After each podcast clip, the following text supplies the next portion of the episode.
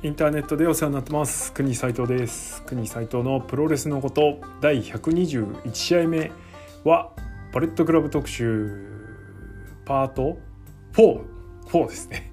はい、えー、今日はですね、えー、メモラブルモメント、えー、記念碑的な試合をですねあ瞬間をちょっと振り返っていきたいと思います。えー、今回はですねパレットクラブの歴史で重要だったポイントですね。まあ歴史については1回目で振り返ってるんですけどあの俺がですね好きなやつ。この前回ね歴史をこうなぞっていくだけだったんで、まあ、その中でここがやっぱ思い出深いなとかこういうのが良かったなみたいな、えー、のをですねちょっと、えー、軽く振り返っていけたらいいかなというふうに思います。はい、かっこつけてねカタカナでメモラブルモメントっつってますけどね。これ合ってんのかな？はい。きっと合ってるでしょう。はい。印象に残った瞬間シーンですね。はい。を振り返ります。えっとうんではもう早速いきましょうか。えー、と第10位が、えー、2014年の、えー、6月ですね、えー、プリンス・デビッドベスト・オブ・ザ・スーパージュニア全勝優勝。はい。これですかね。えー、っとこの時はえー、まあ乱入三昧で、えー、デビッドがベスト・オブ・ザ・スーパージュニアを勝ち上がるとあいう感じで。で、えー、っとさらにこの時は田口が、えー、準決前で怪我しちゃうのかな？確かそんな感じなんですよね。田口は怪我しちゃうんですよね。あのタイガーマスクのなだれ式タイガースープレックスを食らって、えー、それであのなんか何万人に一人的なねあの特殊な病気というか怪我をしてしまって、えー、それで動けなくなっちゃうっていうのがありまして。でえっ、とリザーブみたいな感じで高道の句が上がってくるのかな。で準決勝、えー、がえーと、ケニー・オメガこの時準決勝ってあったんですね。ケニー・オメガプリンス・デビットが準決その1これ意外とあっさり終わったんですよね。今じゃもうびっくりですけど。それから、えーと、反対がアレックス・シェリーと TAKA みちのくかな？だったと思います。多分。確かそうだった気がする。で、えー、結局シェリーが勝ち上がって優勝決定戦がアレックス・シェリーと、えー、プリンス・デビットっていう試合でした。えっ、ー、とベスト・オブ・ザ・スーパージュニア優勝決定戦。で見られる。あのプラスアルファというかいつもと違う動き技。特になだれ式ですけどねベスト・オブ・スーパージュニアっていうと。大技が、え、出ずにですね普通のあのなんつうかないつも見せてるぐらいのシングルで見せるぐらいのデビットとシングルで見せられるシェリーのその、まあ、100%ですよね。プラスアルファゼロの、あの試合ぶりだったのがちょっと不満だった記憶はあります。えー、乱入に対しての不満っていうよりも優勝決定戦がその程度で終わってしまったっていう不満は当時持ってました。がそれでもやっぱりねあの記録として全勝優勝して、はい、それのまま G1 も出場してるわけですからこれはねあのオスプレイとか高木がねベスト・オブ・スーパージュニアで出て G1 も参戦して検討みたいなのもありましたけど、えー先駆けてますよね。はいえー、ということでまずこれが10位です。はいえー、当時の反響ぶりはすごかったですよね。あのもう超ヒステリックな火の意見が飛び交いまくってて、はい、すごかった記憶があります。で次第9位第9位は2013年5月まあ、これは分かりでしょう。バレットクラブ結成ですね。えー、っと結成9位かよって話なんですけど。まあちょっとねあのー、これは結成なんでこのトップ10には入れなきゃなっていう形で入れてます。で、えー、当時衝撃だったかっていうとそこまで衝撃でもなくてああ外人チーム結託するんだなぐらい。なんつってもねあのー、デビッド、ファレー、アンダーソン、タマ。でしょちょっと当時だとねパンチ弱いんですよね。うん、デビッドがね少しずつヒールキャラとしてこう上がってきてたんでおって感じにはなってたんですけどそれでもなんかちょっとねユニットとしてのパンチが弱かったなっていうのはあります。まあその後ねこうベスト・オブ・スーパージュニア経てであの G1 経てっていう形でどんどんキャラクターが浸透していってたのでこの後だからねあの電飾ジャケットを着たのは。なんで、え、そういう意味では、うん、インパクトとしてはそんな大きくなかったかなと。ただデビットの全勝優勝に関してね10位に上げてベスト・オブ・スーパージュニアの優勝は当時俺でも火の部分がちょっとあったので、えー、なんでこっちを10位にしてで9位に上げたって感じですね。なんでもしかしたら10位の可能性あったかなはい無理やり突っ込んでる感はちょっと正直我ながらあるかなっていう感じです。はい。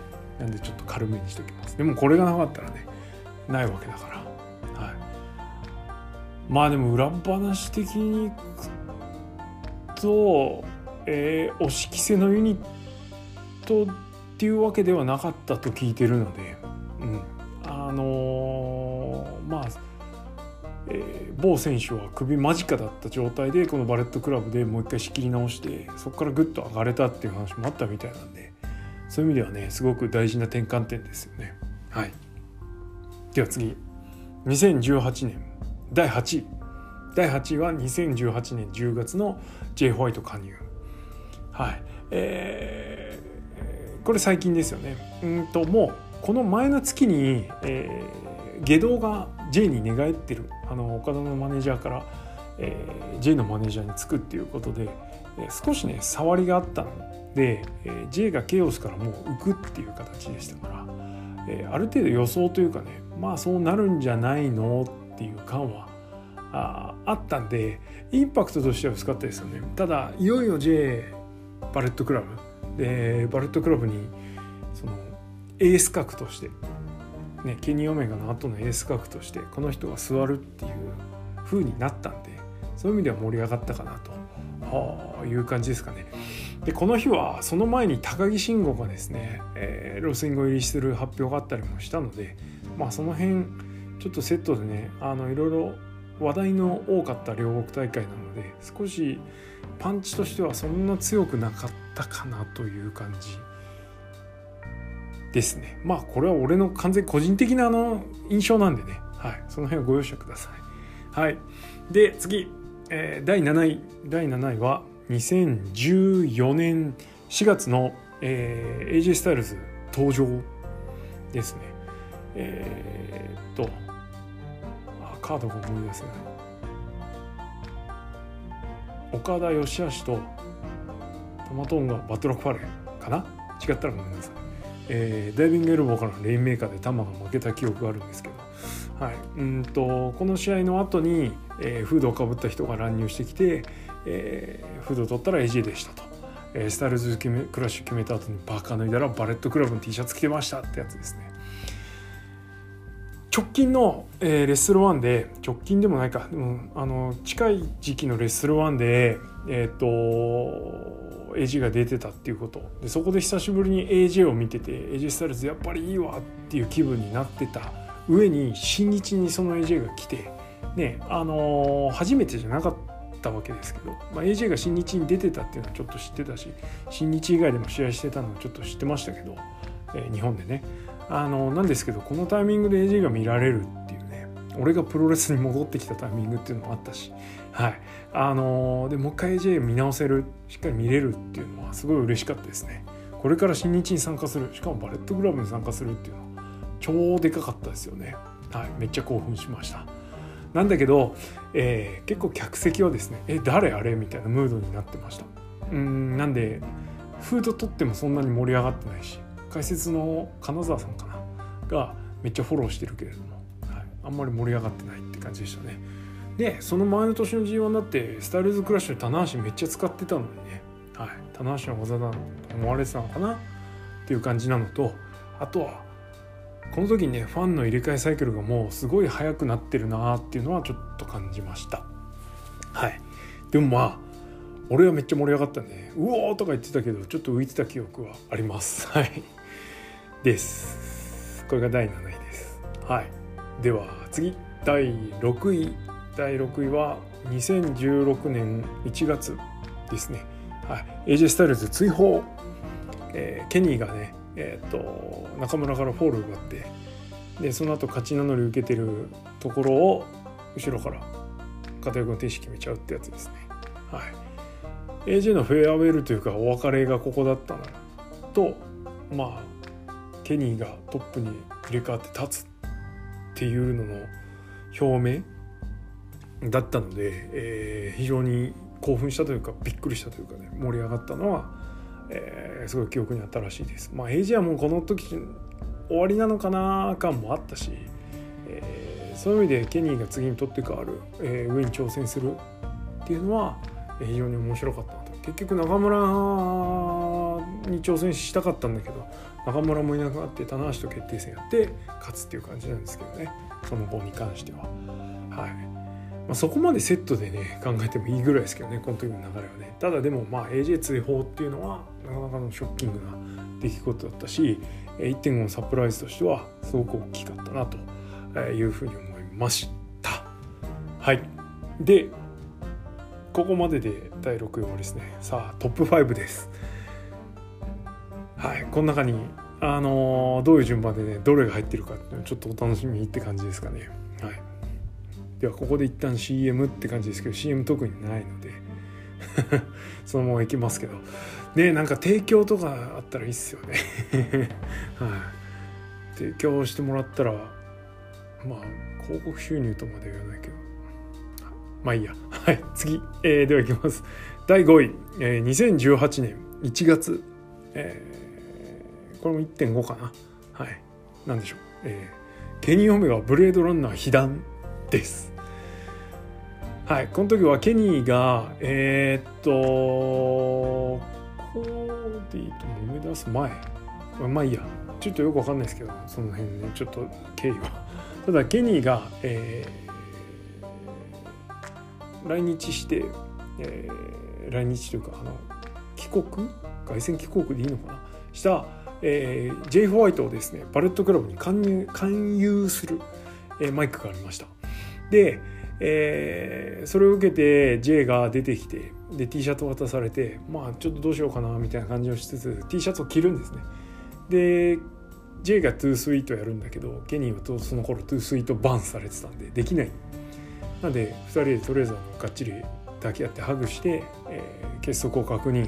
で2人で手を挙げてイエーイっつってやってるところも怪しげな雰囲気ビンビンだったんですけどその時に上げてる手がですね J の手がシャキンってなって、はい、親指と小指立ったねあのブレードの形になって首をギャッとか切って一瞬のブレードランナーをケニーが食らう当時バレットクラブのケニーが食らう、えー、で US 王座に挑戦表明されるっていう感じでまああの J. ホワイトはこの時、えー、バレットクラブの人間じゃないんですけれどもやバレットクラブがやられちゃった瞬間なんですけどでもね後々考えればこれがすごく重要な役割を果たしてた試合になるっていうのを考えると、まあ、ここはちょっと外せないなと。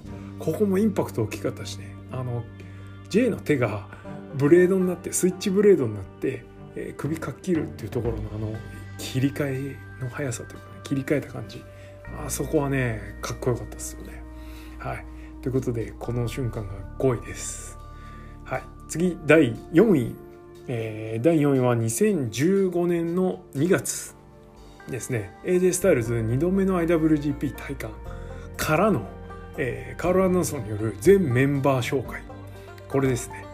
はい、えー、これ実は生でいけなかったんですごく悔しかったんですけれども、えー、ファレがインターコンチ中村から取った時もメンバー紹介的なことはしたんですけど、えー、メンバーの分厚さとメンバー紹介の丁寧さではこっちの方が上なので,、えー、でこの時多分えっ、ー、とケニーがジュニアのベルト持って、えー、ギャロガンがタッグのベルト持ってでヤングバックスがジュニアタッグのベルト持ってたんですね。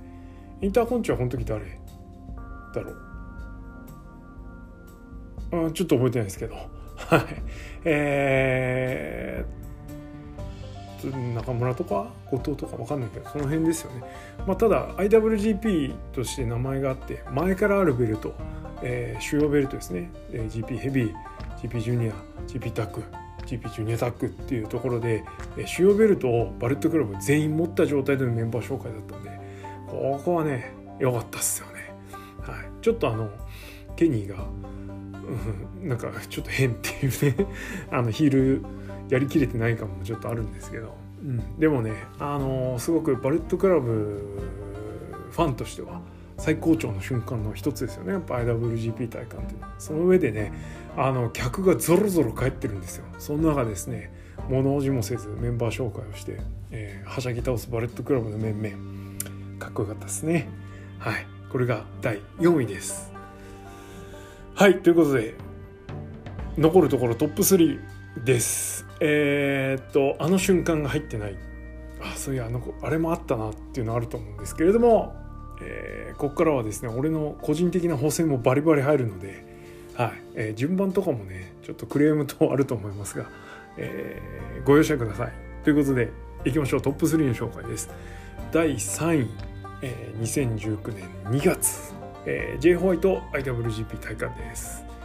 はい、えー、これはですねもうあのー、ヒストリーレコメンドマッチおすすめ試合でもですねちょっとあの言いましたけど、えー、この年の1月に岡田とスペシャルシングルで勝って、えー、やって勝ってでほぼほぼ正攻法で勝ってるので、えー、これは2月来るぞと。で2月の大阪で、えー、バレットクラブの人が挑戦ってなるとさっき言ったね AJ も体感しましたけど。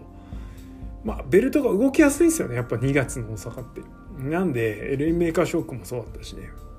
うんなんであのこれチャンスだなっていうのが一つと、えー、やっぱドームのスペシャルシングルで勝った人がその後の GP 行くっていうのもちょっと流れとしてよくある流れだし、えー、それからまあね J 上げ来るでしょっていう打算的なものもあったんですけどもうもう絶対大阪行こうって決めてたんで。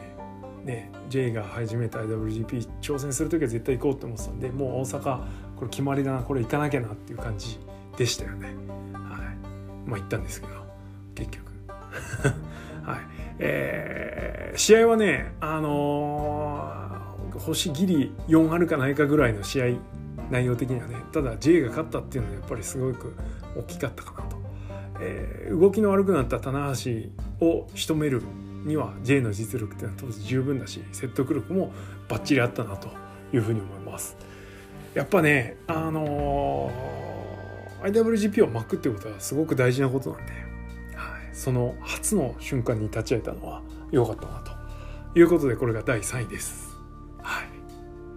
さあ残りトップ2です。これ予想できますかねはい。もうあれとあれですよ。ないでしょそれしかね。はい、ということで第2位第2位は2019年8月の、えー、ケンタバレットクラブ加入ですね。はい。いやこれでしょ。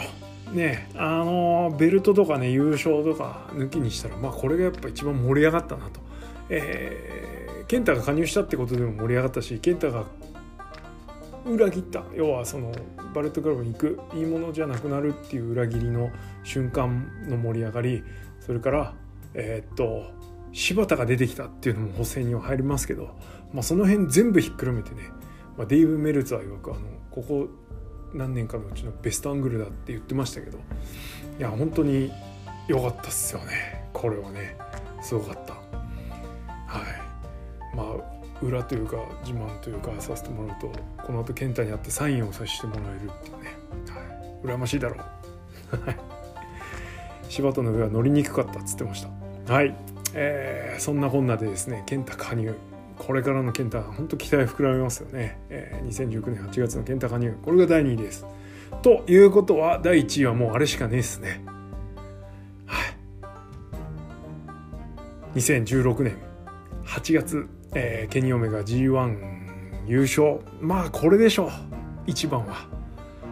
ケニーが結局ね、G えー、とバレットクラブに心からの忠誠を誓ってなかったというかね あの踏み台にした。っていうことに関しては不満ありありなんですけどやっぱりこの時あのー、の優勝っていうのそれから優勝した時の試合ぶり、えー、ブラディ・サンデーやってスタイルズ・クラッシュやってで片翼の天使っていうねこのコンボ。いや素晴らしいものがありましたよね。そっち行かないっていうのがありましたけど結局あっち行っちゃったんでまあそっちは行かなかったんで嘘はついてないけどね。はい。えー、まあその辺後のことを含めてもこの時の優勝の素晴らしさ優勝のしっぷりっていうのは決して損なわれるものではないので。でね IWGP 取るのよりもやっぱりね G1 取るってことの方が少し俺は大きいっていうのを勝ちとしてね取ってて G1 は年に1回しかないんですよね。IWGP っていうのは取ろうと思えばねその今いろいろあるけど、まあ、取ろうと思えばタイトルマッチさえ組まれればいつでも取れる、まあ、チャンピオンの数だって IWGP は今第70代69代分かんないけどそのぐらいいってますよね。